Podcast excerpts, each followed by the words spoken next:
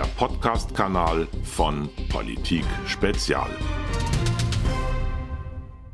Das ist der äh, berühmte neue Mythos äh, der linken Kampf gegen rechts.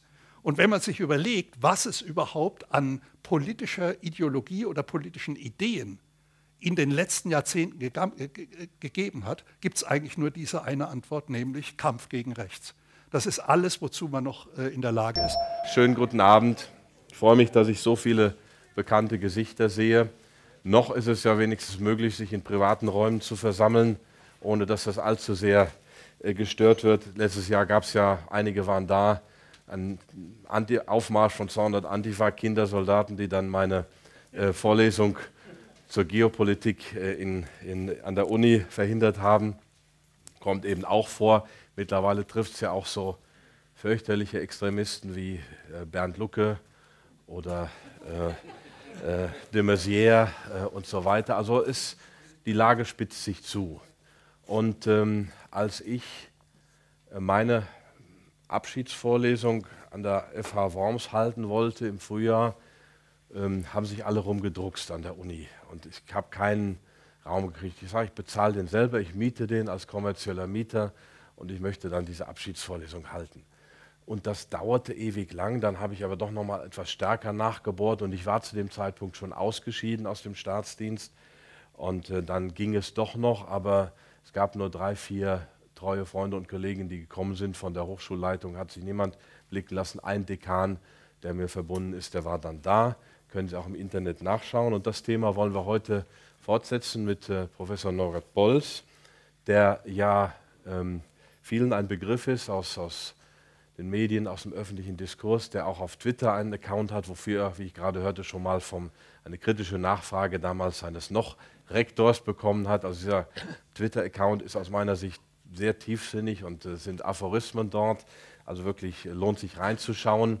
Aber selbst das führt dann zu Nachfragen der Hochschulleitung im heutigen Meinungsklima. Nein, ähm, als ich vor ähm, vier oder viereinhalb Jahren noch bei Pilzig war und er mich fragte, wie sehr die Demokratie beschädigt sei, habe ich etwas plakativ gesagt 90 Prozent. Aber dass wir über 50 Prozent Schadenssumme sind, glaube ich, das dürfte denjenigen, die hier sind, klar sein.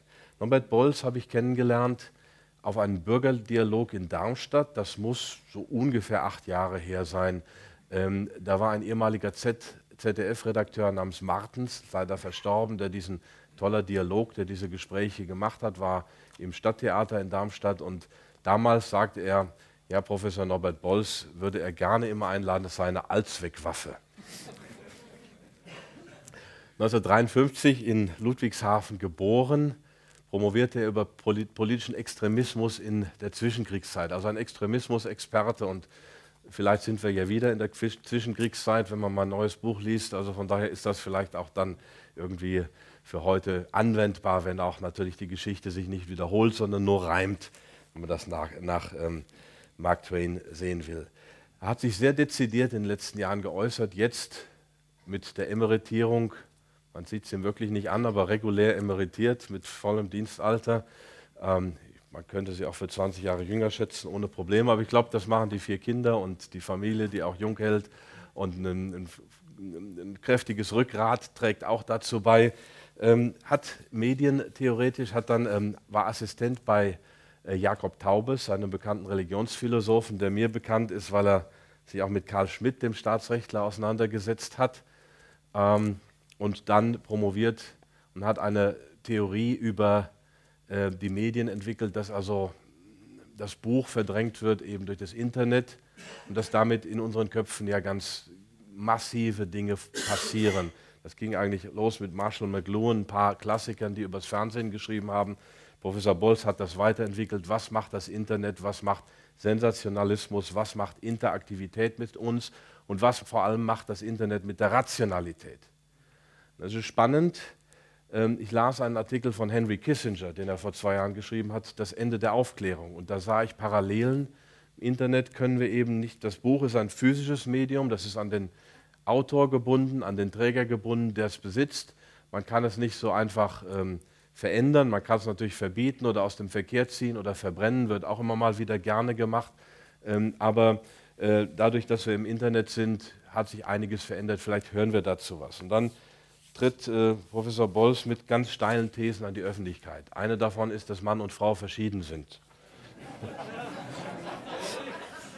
Und das ruft natürlich den Widerspruch bestimmter Kreise hervor. Ähm, er plädiert für Eigenverantwortung.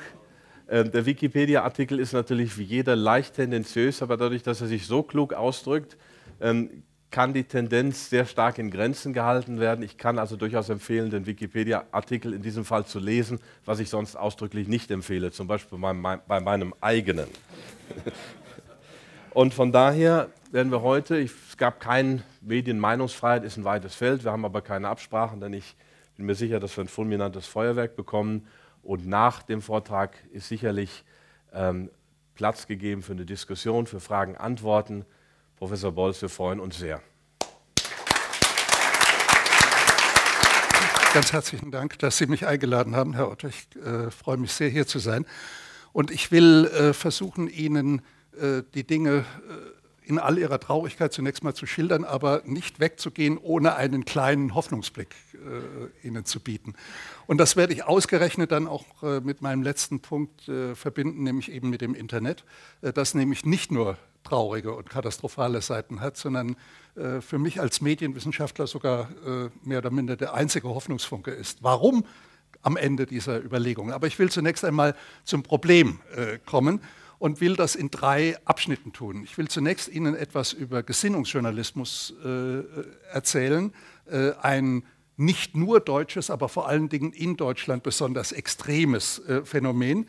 Ich will Ihnen dann etwas sagen über Political Correctness. Darüber haben Sie schon tausendmal etwas gehört, selbstverständlich. Und vor allem erleben Sie es jeden Tag. Äh, aber ich vermute, Sie könnten nicht ganz genau sagen, was eigentlich das Wesentliche ausmacht an der Political Correctness. Und ich verspreche Ihnen, ich werde es Ihnen sagen. Und Sie können dann damit arbeiten, falls Sie noch mal darauf angesprochen werden. Sollten es letztlich nämlich sehr genau sagen, was Political Correctness ist. Und das werde ich dann auch äh, tun. Und ich werde dann in einem dritten Schritt äh, ein Phänomen angehen, das Herr Otto ja gerade wieder erwähnt hat. Das kriegen Sie auch jeden Tag und tagtäglich verstärkt zu spüren. Das, was man vielleicht nennen könnte, linke Intoleranz. Äh, ich will kurz darstellen, wie sie aussieht und Ihnen dann aber auch den Grund nennen, warum es dazu gekommen ist. Und das wird Ihnen Hoffnung machen. Ja, äh, das, denn das ist ein Zeichen, dass es den Linken schlecht geht. Äh, warum das so ist, dazu wie gesagt gleich mehr. Wie gesagt, abschließend, das soll dann mein vierter Punkt sein, möchte ich Ihnen ähm, ja, die Grundproblematik der Internetkommunikation darstellen unter dem, der Überschrift Strukturwandel der Öffentlichkeit. Äh, der eine oder andere von Ihnen kann sich vielleicht daran erinnern, das war die Habilitationsschrift von Jürgen Habermas, äh, Strukturwandel der Öffentlichkeit. Und da ging es noch um äh, die Veränderung der bürgerlichen Öffentlichkeit des 19. Jahrhunderts hin in die Konsumöffentlichkeit des 20. Jahrhunderts und der von Massenmedien dann verunstalteten Öffentlichkeit des 20. Jahrhunderts. Ich denke, wir haben heute es tatsächlich mit einem neuen Strukturwandel der Öffentlichkeit zu tun, der natürlich entscheidend geprägt wird durch die neuen Medien. Aber beginnen wir bei den spektakulären Sachverhalten, äh, wie eben dem Gesinnungsjournalismus. Und äh, ich glaube, ich muss keinen Namen nennen. Äh, Sie wissen, dass man das vor allen Dingen in öffentlich-rechtlichen äh, Sendern am einfachsten beobachten kann. Äh, ich finde, das hat sich in den letzten Monaten geradezu ins Groteske entwickelt.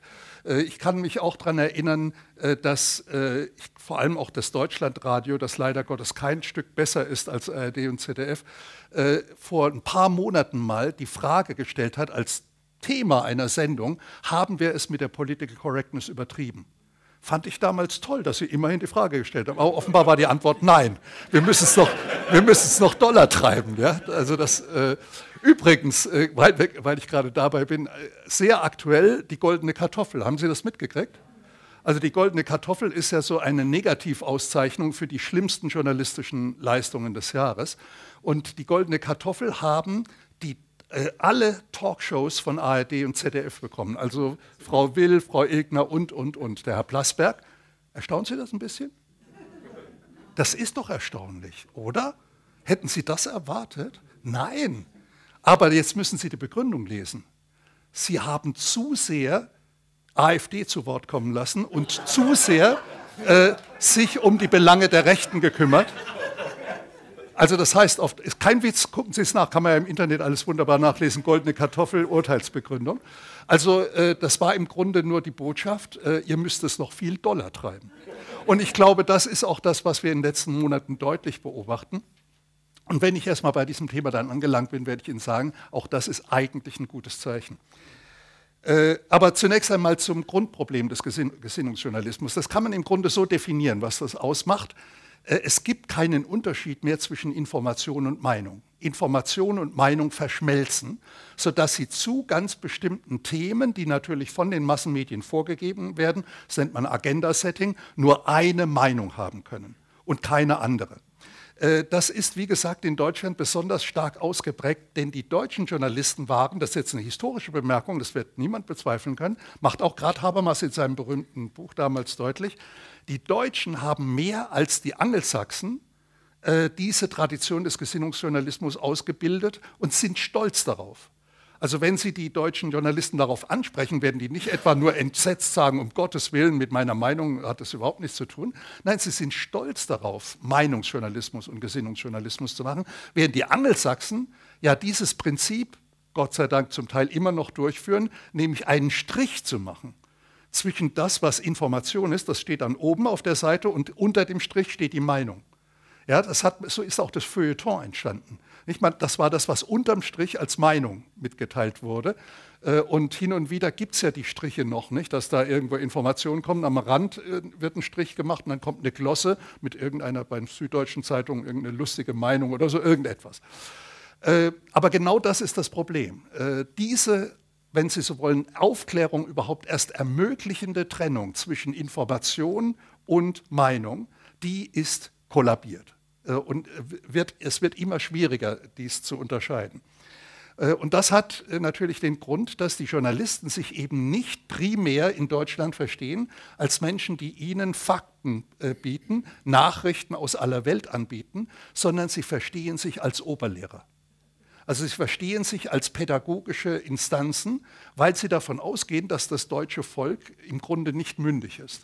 Ja, also das, so wie man das bei Kindern automatisch unterstellt, auch zu Recht, nicht, dass sie eben nicht mündig sind. Und deshalb muss man sie erziehen und muss ihnen sagen, was man sagen darf und was nicht, was man denken soll und was nicht. So wird aber die gesamte Bevölkerung äh, mittlerweile betrachtet. Das heißt, man muss sie erziehen. Das ist, wenn Sie so wollen, Re-Education höherer Ordnung. Und weil ich gerade Habermas genannt habe, äh, Habermas war, er lebt ja immer noch, er war immer stolz darauf, ein Kind der Re-Education zu sein.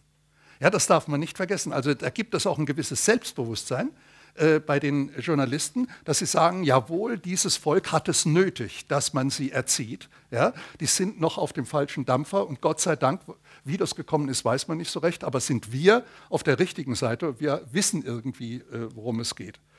Also man könnte das publizistischen Paternalismus nennen. Wir kennen ja schon lange den politischen äh, Paternalismus, dieses das, was man mittlerweile dann Nudge nennt, also dass einem die Politiker ständig in die richtige Richtung schubsen wollen, also was man zu essen hat, wie man seine Freizeit verbringt, am liebsten natürlich auch, was man zu wählen hat. Äh, all das kennen Sie mittlerweile auch aus dem Alltag. Das gibt ja mittlerweile eine Nudge-Unit auch bei der Frau Merkel im Bundeskanzleramt. Äh, Cameron hat es damals in England eingerichtet, aber der erste, der es hatte, war Obama. Äh, der übrigens den Autor dieses berühmten Buchs Nudge, Cass Sunstein, äh, ganz begeistert zu seinem persönlichen Berater gemacht hat. Ja, also so, das wäre ein Thema für sich. Ich bin heute beim Journalismus und bei der Meinungsmache und nenne, gehe deshalb aufs Thema publizistischer Paternalismus äh, ein. Und das ergänzt sich natürlich äh, wunderbar. Ja, als ich äh, meine erste richtige Professur bekam, in Essen war das. ich kannte Nordrhein-Westfalen überhaupt nicht. War zum ersten Mal in meinem Leben in Nordrhein-Westfalen und äh, kam dann nach Essen und hatte dann sehr bald Kontakt äh, natürlich mit WDR. Ist ja klar, ich war Medienmann, ja, Medienwissenschaftler und dann, klar, man kommt mit den Leuten gerade, in, in, äh, Interviews und so ähnliches. Und der allererste äh, vom WDR, den ich getroffen habe, sagte, ah, Herr Boll, Sie sind neu hier bei uns. Ich muss Sie warnen, es gibt bei uns einen Mythos, ein Gerücht, ein bösartiges Gerücht, nämlich der WDR sei ein Rotfunk. Das ist, das ist vollkommener Quatsch. Ja, das ist vollkommen Unsinn. Also seien Sie gewarnt, man wird Ihnen diesen Unsinn irgendwann erzählen. Ja, ich war dann gewarnt und dachte mir, naja, dann, ich falle da nicht drauf rein, wenn jemand sagt Rotfunk. Nach elf Jahren Essen musste ich dann sagen, es stimmt. es ist einfach nur ein Rotfunk. Äh, allerdings hat sich das mittlerweile interessant verändert und das gilt nicht nur für äh, äh den, das WDR, sondern im Grunde außer Bayern, aber die kippen jetzt auch allmählich. Das hat sich gewandelt zum Grünfunk. Ja, das ist eine interessante Entwicklung, auf die ich nachher noch mal etwas ausführlicher zu sprechen komme. Nun gut, was, wird, was passiert dann in diesem Gesinnungsjournalismus? Nun, das sind alles Formen von Gehirnwäsche. Das kann man ohne weiteres sagen. Und die Protagonisten, wenn Sie so wollen, die Champions der Political Correctness, äh, wie vor allen Dingen Stanley Fish. Also wenn Sie von meinem Vortrag gar nichts haben, also wenn Sie da kein Positiven mit nach Hause nehmen, wenigstens diesen Buchtipp. Stanley Fish ist der genialste Vertreter der Political Correctness, den es überhaupt gibt.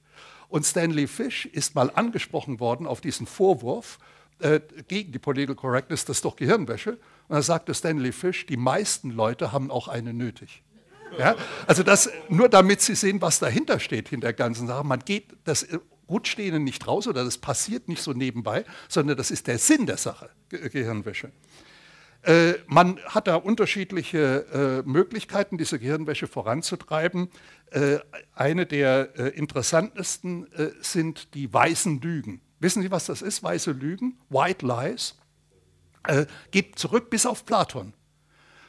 und schon Platon hat gesagt, die Wächter, also das war eine eigene Kaste in der, griechischen, in der antiken griechischen Gesellschaft, die Wächter haben das Recht zu lügen, wenn es gut ist für den Staat. Normale Bürger nicht. Ja? Also die normalen Bürger, bei denen ist Lüge wirklich verboten und ist ein Verbrechen, aber die Wächterkaste, die darf lügen, wenn es im Interesse des Staates äh, ist. Und genau das äh, sehen die äh, viele Journalisten genauso. Da gibt es auch ein tolles Beispiel im Guardian. Also der Guardian, der ist so ungefähr wie bei uns vielleicht die Süddeutsche oder noch ein bisschen doller, ja, so ungefähr. Und äh, der, äh, das war eine, ich glaube, damals ging es um die AIDS-Kampagne oder sowas in England. Und äh, da stellte sich dann raus, dass das, die Daten alle gar nicht stimmten, die Fakten waren alle verzerrt, die AIDS-Gefahr war unendlich viel kleiner, als das so veröffentlicht wurde. Und dann schrieb im Guardian, der Journalist des Guardian, Government lied and I am glad. Ja, also die Regierung hat die Leute angelogen und ich bin froh darüber. Das war gut so. Nicht? Denn hätten wir nicht gelogen, äh, wären die Leute nicht zum Umdenken gekommen oder hätten das Problem nicht ernst genommen. Das sind weiße Lügen, White Lies. Und das macht man, äh, wie Sie sehen können, mit allerbestem Gewissen. Denn es ist ja zum allgemeinen Besten, ja, dass die Leute äh, hin und wieder mal belogen werden. Auch ein typisches Mittel äh, für diese Gehirnwäsche ist das, was der amerikanische, mein zweiter Buchtipp, was der amerikanische Philosoph Harry Frankfurt Bullshit genannt hat. Das ist ein Wunder. Also wenn Sie mal wieder eine kleine Zugfahrt machen von zwei Stunden, kaufen sich das so ein kleines Büchlein, Bullshit, haben Sie dann durchgelesen. Es ist erstens unglaublich lustig, es ist sehr lehrreich und vor allen Dingen macht es Ihnen klar, dass das wirklich ein Terminus ist, den man in sein eigenes Vokabular aufnehmen muss. Der ist keineswegs bloß despektierlich, sondern Bullshit bedeutet konkret kein Interesse an der Wahrheit haben. Also wohlgemerkt nicht lügen, das ist das Wichtige. Wer Bullshit redet, lügt nicht, äh, sondern er hat nur definitiv kein Interesse an der Wahrheit. Und das ist etwas, was Sie sehr häufig, natürlich vor allem bei Politikern, aber eben auch im Journalismus immer häufiger beobachten können, das prinzipielle Desinteresse äh, an der Wahrheit. Äh, ja, und schließlich natürlich ähm, das Wort, das ich richtig finde, äh, im Gegensatz zur Lügenpresse, nämlich Lückenpresse. Äh, auch das ist ein interessantes Thema, das man ausführlich diskutieren müsste im Grunde. Äh, aber die Kurzformel ist, äh, es ist zwar richtig, dass man nicht über die Welt berichten kann, ohne unendlich vieles wegzulassen. Also das, was man Selektionsprinzip nennt. Was ist wichtig, was soll man äh, mitteilen und was äh, nicht. Aber man kann natürlich diese Notwendigkeit der Selektion, also die Notwendigkeit, unendlich viel wegzulassen, Komplexität zu reduzieren, kann man auch sehr geschickt nutzen indem man einfach sagt, das und das ist prinzipiell unwichtig. Sie kennen sicher äh, diesen Kodex de, de, des, des, Deutschen Journalistenverbandes. Ich glaube, es ist der Paragraph 22, wenn ich mich nicht täusche. Gucken Sie es mal nach, der ist ja online. Und da steht also, äh, es soll prinzipiell bei Straftaten nichts über den rassischen, also den ethnischen äh, oder auch nationalen Hintergrund, äh, die Herkunft oder was auch immer des Täters äh, gesagt werden. Das gehört zu den, wenn Sie so wollen, programmatischen Lücken. Das soll nicht mitgeteilt werden. Warum ist vollkommen klar, wird da auch mit übrigens äh, kommentiert, äh, um nämlich den Deutschen äh, es zu ersparen, immer wieder in die Falle des Fremdenhasses zu fallen. Ja? Also man bewahrt die Deutschen vor Fremdenhass, indem man bestimmte Dinge nicht äh, mitteilt. Also das ist nicht an den Haaren herbeigezogen oder böswillig, das sind alles Fa Fakten, die Sie schlicht nachlesen können. Nichts von dem ist irgendwie herbeiinterpretiert. Ja, und äh, Sie denken natürlich, wenn ich, äh, was es ja ehrlich gesagt ist, ein bisschen Journalistenschelte hier mache, äh, das denken Sie natürlich äh, bei dem Stichwort Lügen, weiße Lügen oder was auch immer, an Relotius, oder? Ja, das war natürlich ein unglaublich spektakulärer Fall. Bloß, meines Erachtens ist nicht Relotius interessant. Das gab es immer schon. Leute, die einfach gelogen haben, die betrogen haben. Das gibt es auch in jedem Beruf. Das ist völlig uninteressant. Interessant ist, wie der Spiegel damit umgegangen ist. Also wie sie sich aufgeschwungen haben zu den Helden der Wahrheit. Ja? Also die, äh, die, die jetzt erbarmungslos aufklären oder so irgendetwas. Äh, die letzte Zuckung war ja die, jetzt Relotius gegen all diese Bewegungen selber wieder zu Wort kommen zu lassen. Das könnte man eine unendliche Geschichte draus machen. Das ist interessant. Äh, an, an diesem Fall Relotius, aber viel interessanter sind andere Fälle. Äh, das sind Fälle, in denen die Journalisten sich selbst äh, oder ihresgleichen beibringen, wie man die Welt, und jetzt kommt das berühmte neue Stichwort, framed. Also das Framing. Und das war wirklich der interessante Augenblick in, de, in den letzten Monaten, als dieses ARD-Manual aufgetaucht ist oder als, als das durchgesickert ist, dass es das gibt. Also wenn Sie so wollen, eine Anweisung an ordentliche Journalisten, wie man über Weltsachverhalte zu berichten hat. In welchem Vokabular, in welchem, wenn Sie so wollen, Bezugsrahmen, in welchem äh, theoretischen Rahmen und, und, und. Äh, und damit sind wir eigentlich schon bei Political Correctness, aber äh, denn Framing ist nichts anderes als äh, die Programmatik der Political Correctness. Aber bevor ich dazu komme, nur noch ein äh, wunderbares Ereignis der letzten Monate, die Verleihung des Hans-Joachim Friedrich Preises. Hans-Joachim Friedrich kennen Sie noch oder erinnern Sie sich dran? Er hat ja jetzt mit äh, Jahrestag der Maueröffnung, er hatte ja das irre Glück, dass er die Tagesthemen damals moderieren durfte und dadurch wahrscheinlich die, den berühmtesten Augenblick in der Fernsehgeschichte äh, zelebrieren konnte. Das war ein großartiger Journalist. Und äh, Hans-Joachim Friedrich hat den Satz geprägt, ein Journalist sollte sich niemals gemein machen mit irgendeiner Sache, auch nicht mit einer guten. Und das ist natürlich ein so wahrer und toller Satz, dass äh, diejenigen, die diesen Preis verliehen haben, den auch riesengroß an die Wand projiziert haben, äh, äh also vor der, der, Bühne, auf der die Preisverleihung äh, stattfand. Und die Preisträgerin kam dann rauf und sagte, ja, äh, dieser Satz von Hans-Joachim Friedrich ist immer missverstanden worden. Er meinte genau das Gegenteil. Kein Witz, auch das können Sie, es gibt alles in, bei YouTube, können Sie sich alles äh, anhören. Er meinte genau das Gegenteil, nämlich Haltung zeigen. Und das ist das Stichwort des Gesinnungsjournalismus heute, ja, also Haltung zeigen. Äh, das bedeutet auch alle, die nicht Haltung zeigen im Sinne des Gesinnungsjournalismus, sind eben Schlappschwänze oder Lumpen. Ja, also man kann es nicht anders äh, formulieren. Nun gut, vor dem Hintergrund dessen äh, kann man nur sagen, Meinungsfreiheit gibt es heute nur als Farce. Ja, das ist ein Witz im Grunde. Und man könnte da, das können wir in der Diskussion, wenn, man, wenn Sie wollen, aufgreifen, auch mal ein bisschen konkreter werden. Wenn ich zu diesem Thema diskus, diskutiere, äh, ist der Einwand gegen alles das, was ich sage, immer, äh, ja, aber Sarrazin. Sarrazin hat doch eine so riesengroße Auflage, Millionenauflage, hält ständig Vorträge. Äh, aber die Tatsache, dass er das unter Polizeischutz macht, die Tatsache, dass er ein Outlaw geworden ist, die Tatsache, dass er nicht mehr zur Gesellschaft äh, zählt, das wird so geflissentlich äh, übersehen. Aber dazu gäbe es tausende von Beispielen. Zweiter Punkt, Political Correctness. ja, ich habe Ihnen ja versprochen, ich werde Ihnen genau sagen, was es ist. Und Sie können dann damit hantieren. Denn mehr dazu gibt es dazu eigentlich auch gar nicht zu sagen. Es besteht aus Sprachhygiene, aus Sprachtabus, aus Sozialkitsch, aus Lazarettpoesie und aus politischem Moralismus. Und das will ich Ihnen ganz kurz erläutern. Sprachhygiene ist Ihnen klar. Ja? Also einige Wörter darf man sagen, einige Wörter sind böse. Äh, Sie kennen ja alle diese berühmten Beispiele. Am lustigsten Eskimos. Wäre ich nie drauf gekommen, dass das äh, ein schrecklicher Vokabel sein könnte. Nicht? Also, wissen Sie nicht? Das entsetzt mich, Herr Otte. Äh, Sie würden Eskimos sagen, dass, damit wären Sie endgültig. Nein, Inuit.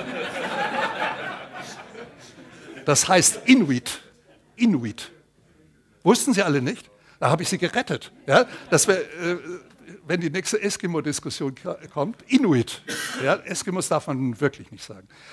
Äh, und es gibt natürlich nicht nur, wenn Sie es wollen, Umbenennungen. Ja, ständig denken Sie noch an die Raumpflegerin zurück oder solche Sachen. Die gibt es ja mittlerweile auch tausendfach.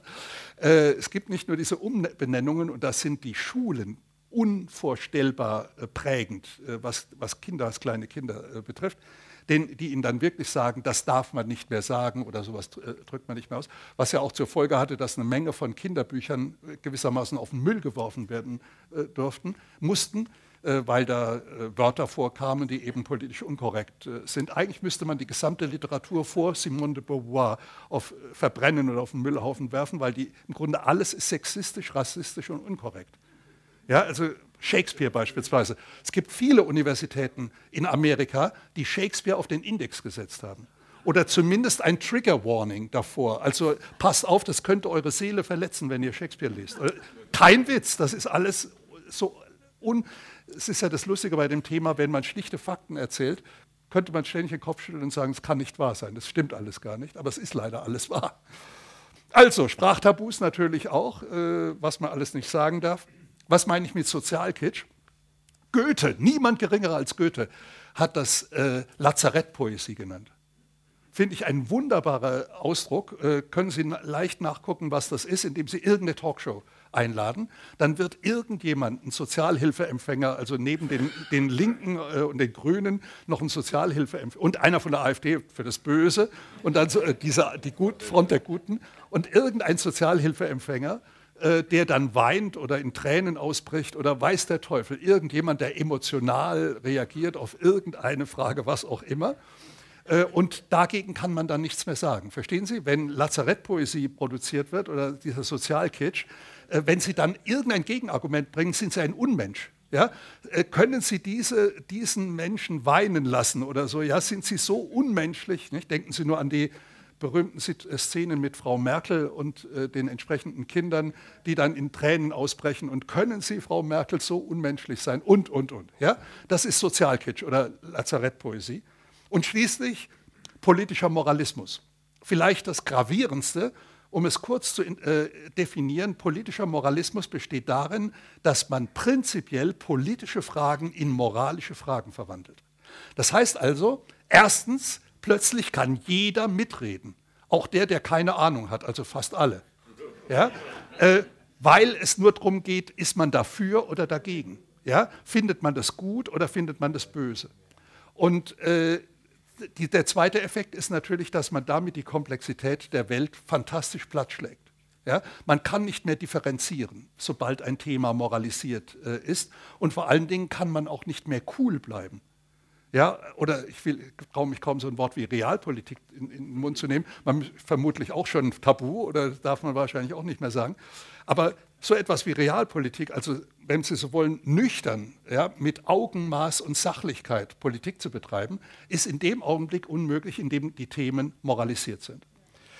Äh, und das führt letztlich zu dem, was wir ja tagtäglich erleben, nämlich dem Tugendterror.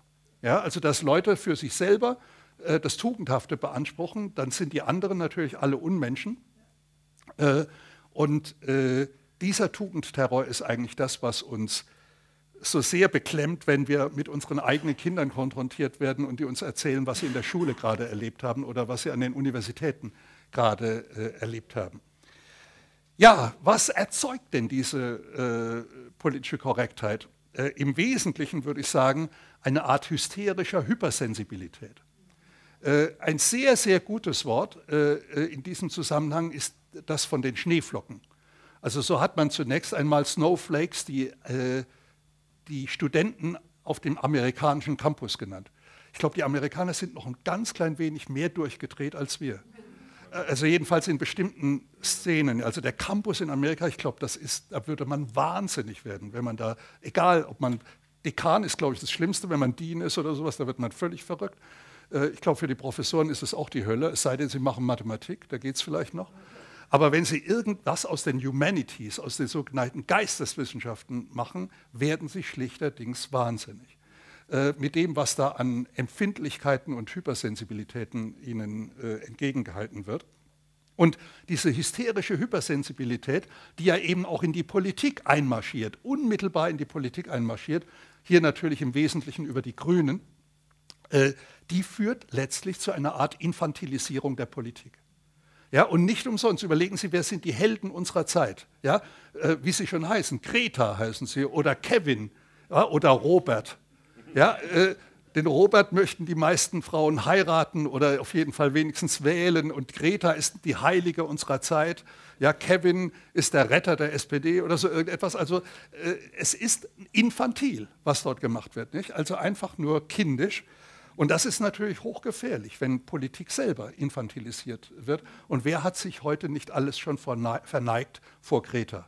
Ja, das ist einfach, ja, wenn man das durch, ich meine, bei Schwarzenegger finde ich es okay oder bei, bei Leonardo DiCaprio, aber wenn es der Papst ist oder wenn es Juncker ist oder wer auch immer, ja, also das ist wirklich bitter, das ist extrem bitter.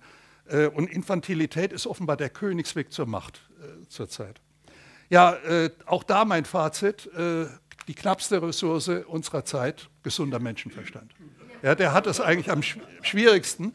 Äh, da sind eigentlich die meisten äh, äh, Hindernisse aufgebaut. Dritter Punkt, linke Intoleranz. Äh, ich hatte es ja jetzt schon mehrfach mit Beispielen auch angedeutet. die Universität ist eine der, ja gut, sagen wir mal so, ich bin ein halten Universitätsmann und überschätze die Universität. Ist ja klar, ich war immer nur in der Uni, ich überschätze sie sicher. Aber ich glaube, die meisten unterschätzen äh, die Universität. Also gerade Leute, die auch ordentlich arbeiten, was weiß ich, schwäbische Mittelständler oder sowas, die haben andere Probleme, als sich mit lächerlichen Universitätskapriolen auseinanderzusetzen. Und deshalb ignorieren die das, glaube ich, weitgehend, auch allein zum Selbstschutz. Aber ich glaube, es, die Virulenz, die Ideen haben, die an den Universitäten ausgebrüht werden, ist gewaltig. Und zwar aus zwei Gründen. Erstens, weil die meisten Politiker heute gar nicht mehr in die Realität eintreten, sondern aus der Uni direkt in die Politik eintreten. Und zwar bis hinauf nach Brüssel. Also es gibt praktisch ein Kontinuum. Also was in Brüssel auch äh, in diesem Zusammenhang formuliert wird, ist unvorstellbar. Und das kann man sich eben nur erklären, wenn man weiß, dass die entsprechenden Frauen und Männer direkt aus den Oberseminaren von irgendwelchen Unis kommen. Äh, also da, das ist das, äh, ein ganz, ganz großes Problem, dass die Universität Idee, mit virulente Ideen entwickelt, die unmittelbar eindringen in die äh, Politik. Ja, da wird äh, die Universität immer mehr zu einer Art Treibhaus der Weltfremdheit. Ja, also das ist, äh, sie können ihr Leben wunderbar zubringen, ohne irgendeinen Mal in ihrem Leben Kontakt mit der Wirklichkeit äh, aufzunehmen. Äh, und das gilt für immer mehr Menschen. Ja, das ist äh, gerade die Hochgebildeten. Das ist das größte Problem, das man hat. Es gibt immer noch so eine Art Respekt vor Universitätsbildung. Also man assoziiert das mit Intelligenz, was manchmal auch stimmt, dass es einen gewissen IQ-Zusammenhang gibt. Aber vor allen Dingen denkt man, Leute, die hervorragend ausgebildet sind, also die höchsten Stufen der Universitätsausbildung hinter sich gebracht haben und vielleicht auch noch einen hohen IQ haben, das seien Leute, die einem weiterhelfen könnten oder die in die Zukunft schauen könnten. Das Gegenteil ist wahr. Es gibt niemanden, es gibt keine Gruppe, die verblendeter ist und weltfremder ist als diese reinen Universitätsgeburten. Also ich kann das deshalb beurteilen, weil ich auch eine bin. Ja? Also ich kenne das äh, wirklich sehr, sehr gut und äh, habe das seit Jahrzehnten beobachten können. Nun, es gibt aber nicht nur diese unendliche Weltfremdheit, äh, sondern äh, was ein bisschen schlimmer ist, es gibt auch Gefälligkeitswissenschaft. Und das ist etwas, was auch unterschätzt wird. Und die, das Unterschätzen dieses Problems sehen Sie daran, dass Sie immer noch irgendwie beeindruckt sind, wenn irgendwelche Professoren irgendetwas ein Gutachten liefern für die Regierung oder über Regierungspolitik oder politische Fragen. Sie finden das immer noch irgendwie vermutlich äh, äh eindrucksvoll oder ernst zu nehmen oder was auch immer. Oder wenn diese berühmten äh, was Bertelsmann wollte ich auch gerade sagen, ne? das, ist, das, ist, der Witz schlechthin. Ja? Also die schreiben praktisch direkt aus der Regierung heraus, äh, schreiben die ihre Gutachten und ihre Studien. Die Statistiken werden genau, jeder weiß, dass der mal Statistik äh, studiert hat. Ich habe das mal gemacht, also äh, in der Betriebswirtschaft äh, spielt Statistik eine riesengroße Rolle. Und äh, jeder weiß, wie Statistiken entstehen, der sich ein bisschen mal damit beschäftigt hat und würde niemals äh, in irgendeine Statistik ein besonderes Vertrauen stecken. Also die, kann, die, können korrubiert werden oder so irgendetwas, die können sich gegenseitig stützen und dann kann man was damit anfangen. Aber jede Einzelstatistik ist beliebig interpretierbar und auslegbar. Aber die Gefälligkeitswissenschaftler, das sind Leute, die Geld brauchen für ihre Forschungen und deshalb gucken, wo sie das kriegen können. Normalerweise ist das das Thema Drittmittel und da denkt man ja primär an die Wirtschaft. Ja? Und das ist ja auch okay. Die Wirtschaft hat irgendwelche Interessen, die man wissenschaftlich bearbeiten könnte und äh, gibt dann Drittmittel, damit entsprechende Forschung gemacht werden. Wunderbar, so, so, anders würde fast nichts mehr laufen. Ja? Aber es gibt eben auch die Regierung als Geldgeber. Und dann wird es allerdings problematisch. Denn was kann da anderes rauskommen, wenn Sie Geld auf Dauer haben wollen, als ein Gutachten, das genau die Politik bestätigt, die diesen Auftrag gegeben hat? Und das passiert ununterbrochen. Ja? Und es ist traurig, aber wahr, dass es solche Gefälligkeitswissenschaftler gibt und es gibt sie in Massen. Und die äh, dominieren dann auch die entsprechenden Gremien. Ja, also denken Sie nur an Umweltfragen oder so irgendetwas. Äh, Gerade gestern oder vorgestern habe ich in der Tages, in, in Tagesthemen oder Tagesschau sogar wieder das Thema gehört, äh, ja, man müsste Wasserstoff als Antrieb nehmen. Äh, ja, dann müsste man aber viel mehr Energie äh, brauchen, also müssen wir viel mehr Windräder äh, bauen.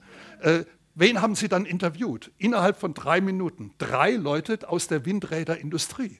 Die, die, dann natürlich gejammert haben, dass nicht viel mehr Windräder ständig in Auftrag gegeben werden. Aber das galt dann als Expertise. Das waren Experten für Windkraft oder überhaupt für Energiefragen.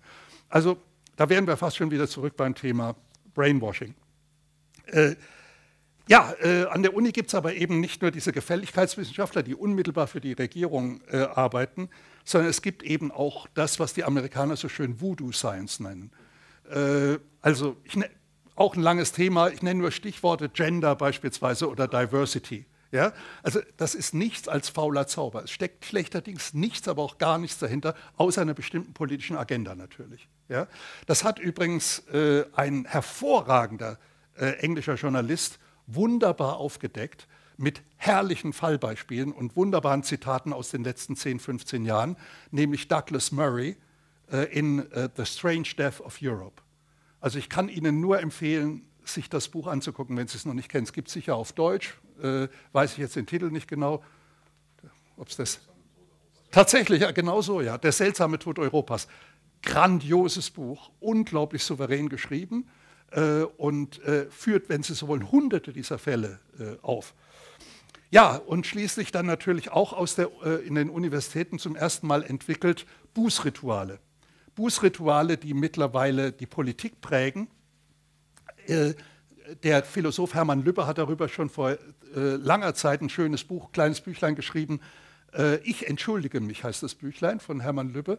Äh, also wo er diese Bußrituale äh, äh erzeugt. Also Bußrituale, das heißt im äh, Grunde nichts anderes als, wir entschuldigen uns für Untaten, die vor Jahrhunderten begangen worden sind. Also die Amerikaner für die äh, Eroberung Amerikas.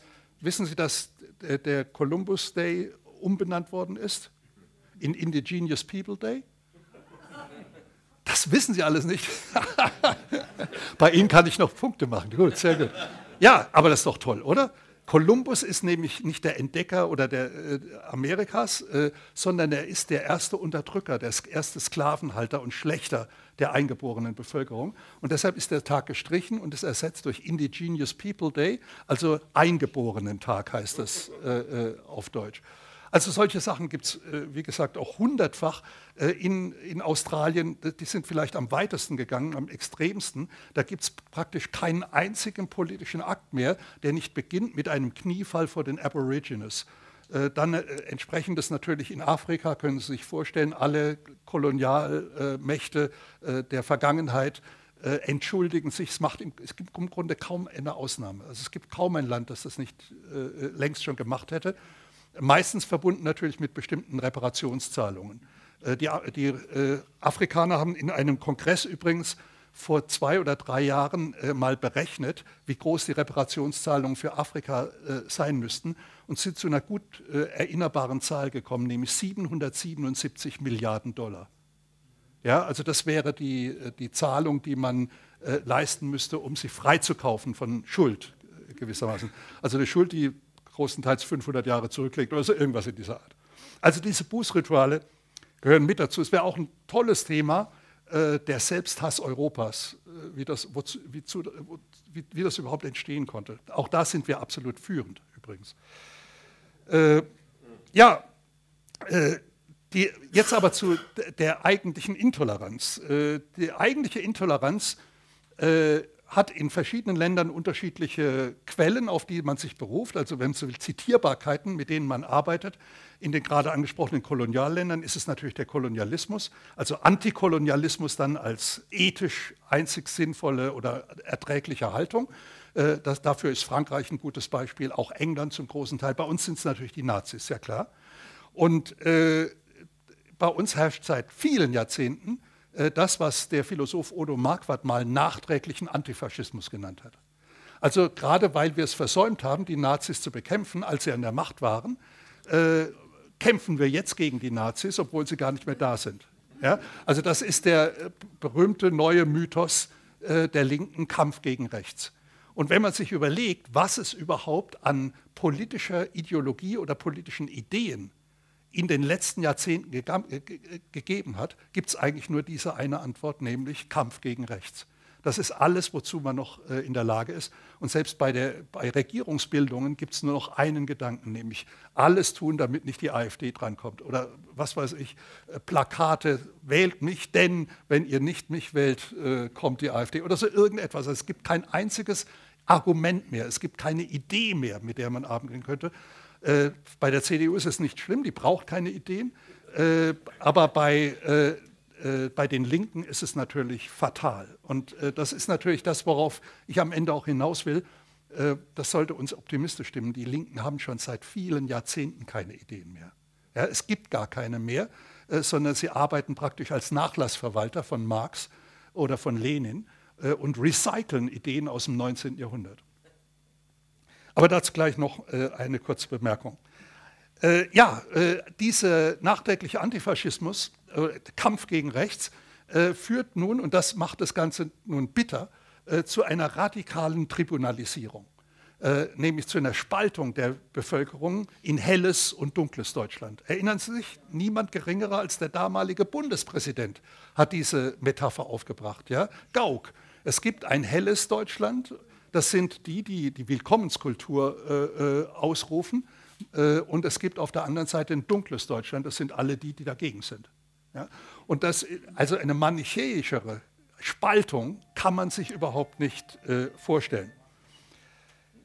Ja, äh, und damit diese Spaltung auch äh, ihre scharfen Konturen bekommt, gibt es mittlerweile sowas, was ich gerne linker Blockwart nenne. Äh, ich hatte übrigens einen Tweet vor einiger Zeit, in dem ich reingeschrieben habe, äh, viele der, derer, die sich heute für links halten, hätten sich im Dritten Reich ziemlich wohl gefühlt.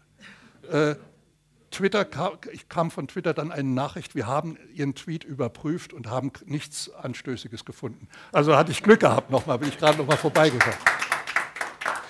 Äh, ja, also der linke Blockwart, äh, das sind dann die Leute, die, die, Sie ja zu Recht angespielt haben. Ihnen ist es im Grunde ja auch passiert. Äh, mittlerweile ist die Zahl derer Legion. Ein guter äh, Freund und Bekannter von mir, Barbarowski, erlebt das praktisch jede Woche, äh, dass die linken Blockwarts von Asta und wo auch immer äh, ihm das Leben zur Hölle äh, machen. und das ist genau das, was und jetzt halten Sie sich fest, wiederum Habermas, der untadlige Habermas, der Linke aus der Frankfurter Schule, was Habermas damals schon Linksfaschismus genannt hat. Nichts anderes ist es. Und äh, dieser äh, Linksfaschismus äh, der sieht natürlich äh, mit der Zeit, dass, ich hatte schon gesagt, Recycling der Ideen vom 19. Jahrhundert, der sieht natürlich allmählich, dass ihm die Fälle davon schwimmen, wenn er versucht, so, sich noch so zu instrumentieren wie etwa bei den 68ern. Damals ging es noch wirklich um ökonomische Fragen. Es ging noch um Klassenkampf im marxistischen äh, Sinne. Nun, diese Ideen sind derart out, dass selbst die hartgesottensten Linken, jetzt mal abgesehen von der kommunistischen Plattform, äh, die nicht mehr sich trauen, wirklich als Hauptargumente vorzubringen. Und deshalb ist was Interessantes passiert, nämlich die Linken haben praktisch ihre kommunistische Plattform des Marxismus verlassen und haben das Thema gewechselt hin zur Ökologie. Also sie sind von der Ökonomie zur Ökologie gewechselt und deshalb bleibt das Wort von Franz Josef Strauß nach wie vor wahr, die Grünen sind Wassermelonen. Außen grün, innen rot. Ja? Und äh, das ist dieser, wenn Sie so wollen, der Exodus der marxistischen Grünen hin in die äh, Ökologie, also in die grüne Bewegung insgesamt. Und diese äh, Grünen sind deshalb so faszinierend, weil sie eine Art ja, politische Theologie entwickelt haben. Das ist das, was uns am meisten fehlt. Müsste man auch lange drüber reden, um es plausibel zu machen, aber ich bin der festen Überzeugung, wir laborieren immer noch an dem, was Nietzsche schon Ende des 19. Jahrhunderts Gott ist tot genannt hat. Also das Vakuum, das entstanden ist, wenn Sie so wollen, das Orientierungsvakuum durch den Zusammenbruch der christlichen Religion. Also es gibt immer noch gläubige Menschen, Gott sei Dank, möchte ich fast sagen. Äh, aber die äh, christliche Religion hat keinerlei Verbindlichkeit mehr für unsere äh, Gesellschaft. Aber anstelle dessen ist nichts getreten. Einige Zeit eben der Marxismus als Ersatzreligion. Aber seit der Marxismus mit dem Zusammenbruch des, der Sowjetunion vollkommen desavouiert war, damals hat dann Solzhenitsyn sein Archipel Gulag rausgebracht und es stellte sich raus, die Linken sind genauso terroristisch, wie die Rechten es gewesen sind. Als das alles kollabiert ist, ja, äh, gab es bis zum heutigen Tag ein gigantisches Vakuum. Und jetzt muss ich die Grünen loben, denn sie haben das erkannt und haben tatsächlich das Loch gestopft mit einer Theologie. Mit einer Theologie, die gleichzeitig politische Theologie äh, ist. Und das ist eben die Darstellung der Welt als unmittelbar vor der Apokalypse stehend und gleichzeitig, und das ist das Geniale, Handreichungen zur Rettung dieser Welt. Es ist zwar fünf vor zwölf, und wenn wir nicht sind und unseresgleichen, die Grünen, ist die Apokalypse das, was übermorgen passiert. Aber Gott sei Dank gibt es uns und wir können euch Tipps geben, wie man die Welt rettet und wir machen das gemeinsam. Äh, wenn Sie das nicht glauben, dass es so simpel ist, gucken Sie sich nur noch mal die Spiegelnummern aus diesem Sommer an. Es gab anfangs des Sommers, glaube ich, oder mit dem Sommer, eine Titelgeschichte, äh, Wir retten die Welt, hieß das. Viel interessanter war aber dann, das kann man mal machen, ne, im Sommerloch, wir retten die Welt. Aber viel interessanter war das, was in der Hausmitteilung stand, nämlich hiermit beginnt der Spiegel eine Serie von Artikeln, in denen Ihnen, den Bürgern, Handreichungen gegeben werden, wie Sie konkret an der Rettung der Welt mitwirken können. Versteht? Kein Witz. Ja, kann man alles nachlesen, so unglaublich es klingt. Ja? Also äh, Apokalypse droht, aber es gibt auch die Möglichkeit der Rettung der Welt. Du musst nur die Grünen wählen oder halt mit ihnen Aktivist werden. Ja, äh, wer das nicht einsieht, äh, ist nicht nur ein Unmensch, sondern unmittelbar verantwortlich für den Untergang der Welt. Ja, mehr kann man dazu nicht sagen. Letzter Punkt, habe ich die paar Minuten noch, ja, für Strukturwandel der Öffentlichkeit.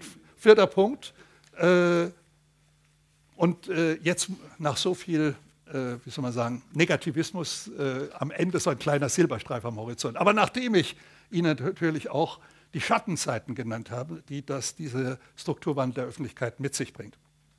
Es gibt, habe ich Sie schon als Wissenschaftler belästigt mit Fremdwörtern heute oder kann ich es einmal riskieren? Ja, gut. Äh, ich übersetze sie natürlich auch gleich oder erkläre sie. Äh, wenn Sie den Strukturwandel der Öffentlichkeit durch das Internet und alle internetbasierten Netzwerke und äh, Social Media auf zwei Begriffe reduzieren wollen, dann wäre das Disintermediation, das wäre das eine englische Wort oder das eine Fremdwort und das andere Disinhibition. Das ist leicht erklärt.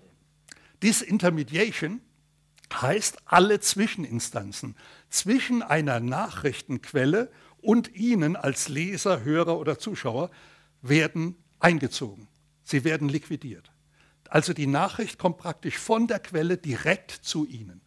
Äh, das ist übrigens äh, was Ähnliches wie das, was Luther äh, erreicht wollte mit der Bibel, indem er sagte, ich übersetze die Bibel ins Deutsche. Dann kannst du zu Hause direkt die Bibel lesen. Du brauchst nicht mehr die ganzen Pfaffen, die zwischen dir und der, der Heiligen Schrift und der Wahrheit der Heiligen Schrift lesen, sondern du kannst die Wahrheit selber äh, lesen und äh, herausfinden. Und genau dasselbe, wenn Sie so wollen, passiert auch im Internet. Also die Zwischeninstanzen, das sind die Redakteure, die Gatekeeper, wie man sie so schön genannt hat, die buchstäblich die Türen kontrollieren zwischen dem, was in der Welt passiert und dem, was ankommt bei den Lesern, bei den Bürgern. Äh, diese Leute werden liquidiert. Äh, deshalb sind die Journalisten im Regelfall nicht besonders gut zu sprechen auf, äh, auf das Internet. Ja? Es sei denn, sie sind intelligent genug und machen selbst ein Geschäft daraus, was ja die meisten mittlerweile auch tun oder viele auch tun. Also, dass sie eine Doppelexistenz führen, einerseits als Blogger und andererseits als klassischer äh, Journalist. Äh, ja, das ist also Disintermediation. Ich glaube, das ist nachvollziehbar, oder? Äh, der zweite Punkt ist der, äh, den man Disinhibition nennt. Und da wird es natürlich kritisch. Denn das, Disinhibition, das ist also, äh, äh, Inhibition ist ja das, das, Zögern ihrer das Verzögern ihrer Reaktion durch Erziehung und Höflichkeit. Dass selbst wenn ich Ihnen etwas sage, was ich, Ihnen nicht passt, vielleicht sind Grüne unter Ihnen, äh, dann sind Sie aber eben erzogen und höflich und schreien nicht los oder kommen nicht vor und geben mir eine Ohrfeige oder sowas.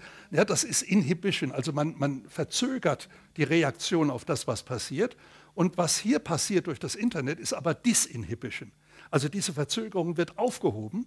Äh, das heißt, es entsteht eine unmittelbare, heftige Reaktion auf alles, was gemeldet wird. Äh, und so entsteht dieser berühmte Hass.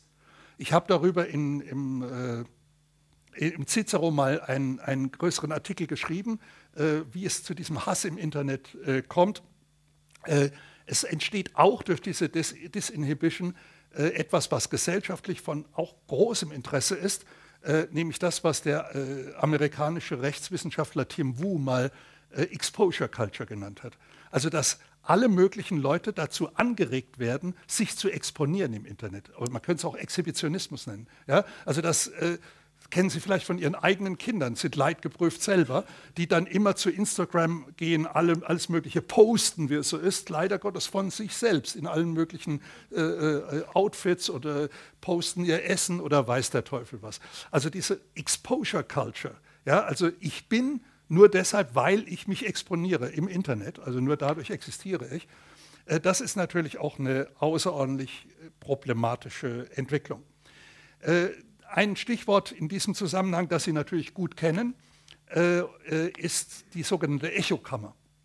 Äh, Echokammer heißt ja ganz schlicht, wenn Sie das Internet nutzen, nutzen Sie es primär als World Wide Web. Nur ganz wenige können außerhalb des World Wide Web das Internet benutzen. Und äh, da wird Ihnen vor allen Dingen als Kommunikationsplattform angeboten, in der Regel ein soziales Netzwerk oder irgendeine Plattform, auf der Sie kommunizieren können. Und diese Plattform ist im Wesentlichen bestückt oder wird unterhalten von Leuten, die ähnliche Interessen haben wie Sie. Äh, Communities nennt man die dann, ja? Communities of Interest beispielsweise oder sowas. Die haben ähnliche Interessen wie Sie und das bedeutet natürlich auch, sie kriegen ähnliche Meinungen zurückreflektiert wie ihre eigene. Sie werden oft bestätigt in ihrer eigenen äh, Meinung. Das gilt für rechts genauso wie für links. Das gilt im Grunde für jeden, der äh, in solchen Kommunikationszusammenhängen.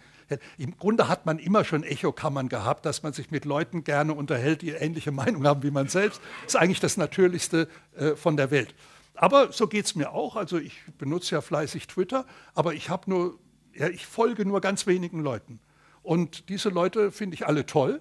Äh, und warum finde ich sie toll? Weil sie ganz ähnliche Überlegungen haben wie ich. Äh, und die finden mich auch meistens toll.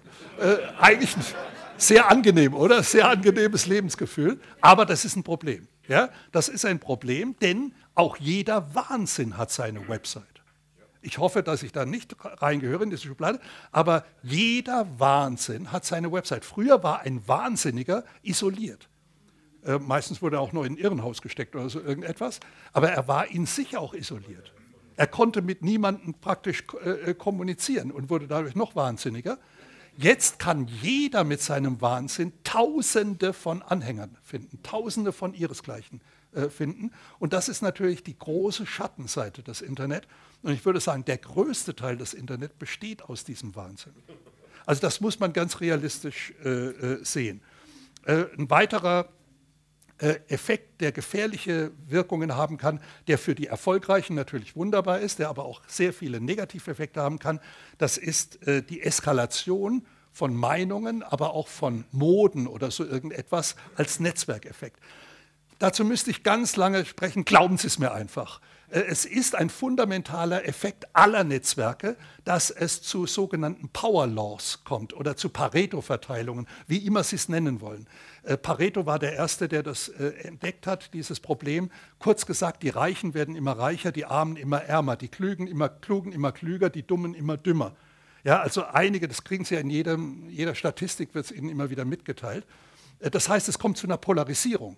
Die Mitte fällt weg, wenn Sie so wollen, und es kommt zu einer extremen Polarisierung. Also es ist nicht so, dass alle immer dümmer werden, etwa die Schüler oder die Studenten. Es gibt so geniale Studenten wie nie zuvor. Aber es gibt halt auch so viel dumme Studenten wie nie zuvor. Ja? Also das treibt immer weiter äh, auseinander. Und nicht nur Studenten, das gilt im Grunde für alle. Und äh, das ist ein, ein Netzwerkeffekt. Ja, überall, wo es zu Vernetzungen kommt, kommt es nicht zur demokratischen Gleichverteilung. Gerade Netzwerke sind nicht demokratisch gleichverteilt. Da gibt es keine gaußsche äh, äh, Normalität oder so irgendetwas, sondern man hat es tatsächlich mit Pareto-Verteilungen zu tun, äh, meistens mit dem Extremfall sogar the winner takes all. Ne, denken Sie nur an Google oder so irgendetwas. Welche Suchmaschine hat schon eine Chance gegen Google? Ja? Man denkt schon gar nicht mehr darüber nach, dass Google einfach nur eine Suchmaschine ist. Nicht jeder äh, benutzt Google. Wer kauft nicht bei Amazon oder so irgendetwas? Ja? The winner takes all. Es gibt unendlich viele, die auch online Produkte anbieten oder sowas, aber sie kaufen alles bei Amazon, weil sie ja dort alles kriegen. Also Eskalation ist eben auch ein Netzwerkeffekt und eben auch Eskalation nicht nur von Moden und Fads oder sowas, sondern auch eben Eskalation von Gewalt, von Wut, äh, von Zorn.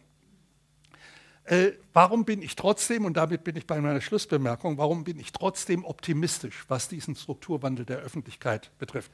Einmal, weil es ohnehin nirgendwo anders eine Alternative gibt zu den Mainstream-Medien und nirgendwo anders auch offenbar eine alternative Politik erfolgreich organisiert werden kann. Ja, trotz der AfD, die meines Erachtens gescheitert ist letztlich an ihrem, äh, wie soll man sagen, an ihrem Geburtsfehler.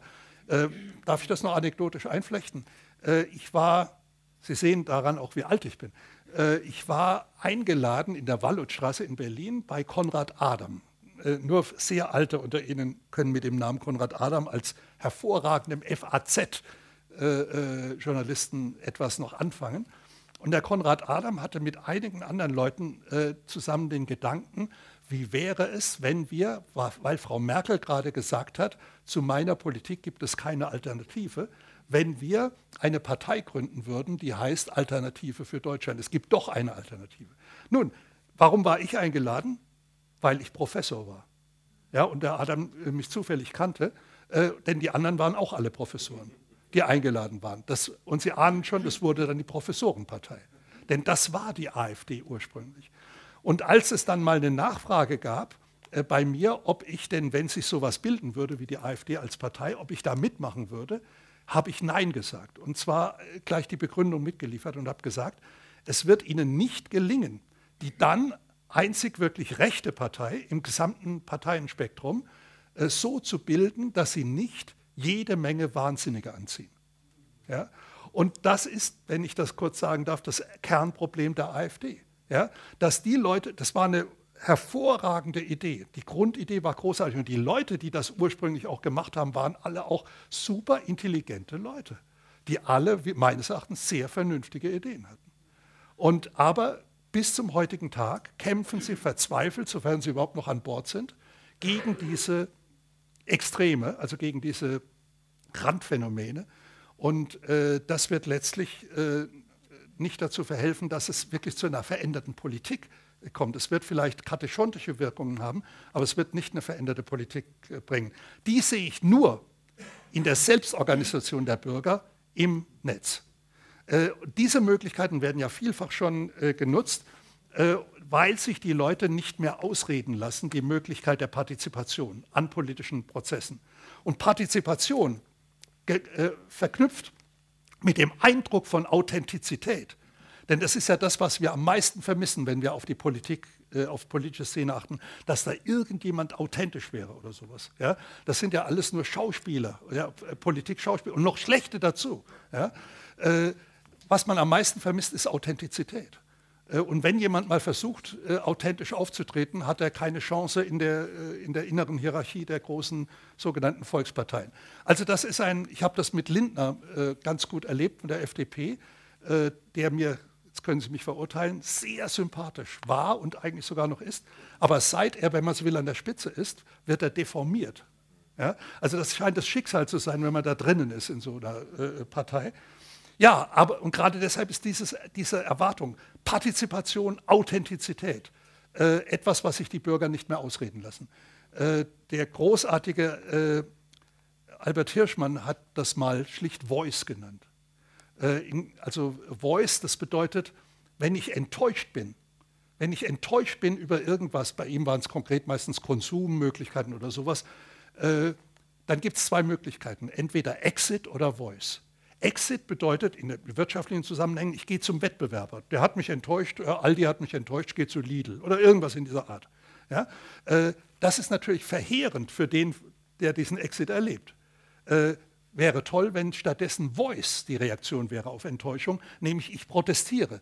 Solange jemand protestiert, ist er noch nicht verloren. Verstehen Sie? Deshalb hat man übrigens auch über Reklamationen in den letzten Jahrzehnten ganz anders nachzudenken gelernt als noch äh, äh, früher. Früher war eine Reklamation ein Skandal und ein Ärgernis oder sowas. Heute sagen, oh, das ist eine interessante Information. Voice, ja. Und genau das ist es. Ja? Also die Bürger sehen im Internet eine Möglichkeit für Voice, ihre Unzufriedenheit zu artikulieren, mehr als nur wieder den Stimmzettel abzugeben, äh, über Parteien abzustimmen, die ohnehin alles dasselbe äh, vertreten und alles dasselbe wollen. Und das, denke ich, ist eine der großartigen Möglichkeiten, die das die sozialen Medien bieten, um es auf eine Formel zu bringen, die Selbstorganisation der Bürger oder die Selbstorganisation der Laien mit dem wunderbaren Nebeneffekt, dass die ganzen Expertenkulturen in die Krise geraten. Und das er erleben Sie auch überall. Das können Sie in jedem Berufszweig, jeder, vor allem die, die mit Wissen arbeiten oder mit äh, intelligente Dienstleistungen bringen, alle haben dasselbe Problem. Äh, ich will das zum Schluss noch an dem Beispiel deutlich machen, das Sie kennen. Äh, der Arztbesuch. Alle Ärzte leiden daran, äh, dass heute die äh, Bürger in ihre Praxis kommen äh, und sagen, ich habe im Internet gelesen das. Ja, also sie wissen schon, was sie haben, sie wissen es sogar besser und fragen dann, warum sie keine Blutwäsche kriegen oder so irgendetwas. Das haben sie doch im Internet gelesen und, und, und. Äh, das ist natürlich, oft hat das auch kuriose Elemente und äh, vollkommen klar, aber es ist natürlich ein unglaubliches Befreiungs, Befreiungspotenzial, das da drinnen äh, steckt, dass jetzt die Laien sich organisieren und am Ende vielleicht klüger sind als die Experten. Und das gilt vor allem auch für die Politik. Ja, wenn Sie heute eine Startbahn West ausbauen wollen oder sowas, das geht nicht mehr wie früher. Ja, dann haben Sie es mit Leuten zu tun, die Expertisen, Rechtsexpertisen haben von allen möglichen Ecken der Welt, wo schon mal erfolgreich gegen den Ausbau von irgendwelchen Startbahnen geklagt worden ist. Also die Leute organisieren sich selbst. Und dass das funktioniert, zeigt die erste dieser Selbstorganisationen von Laienwissen, nämlich eben Wikipedia. Am Anfang haben alle drüber gelacht. Und heute, selbst Herr Otto benutzt es. Sie können sich erinnern. Vielen Dank für Ihre Aufmerksamkeit.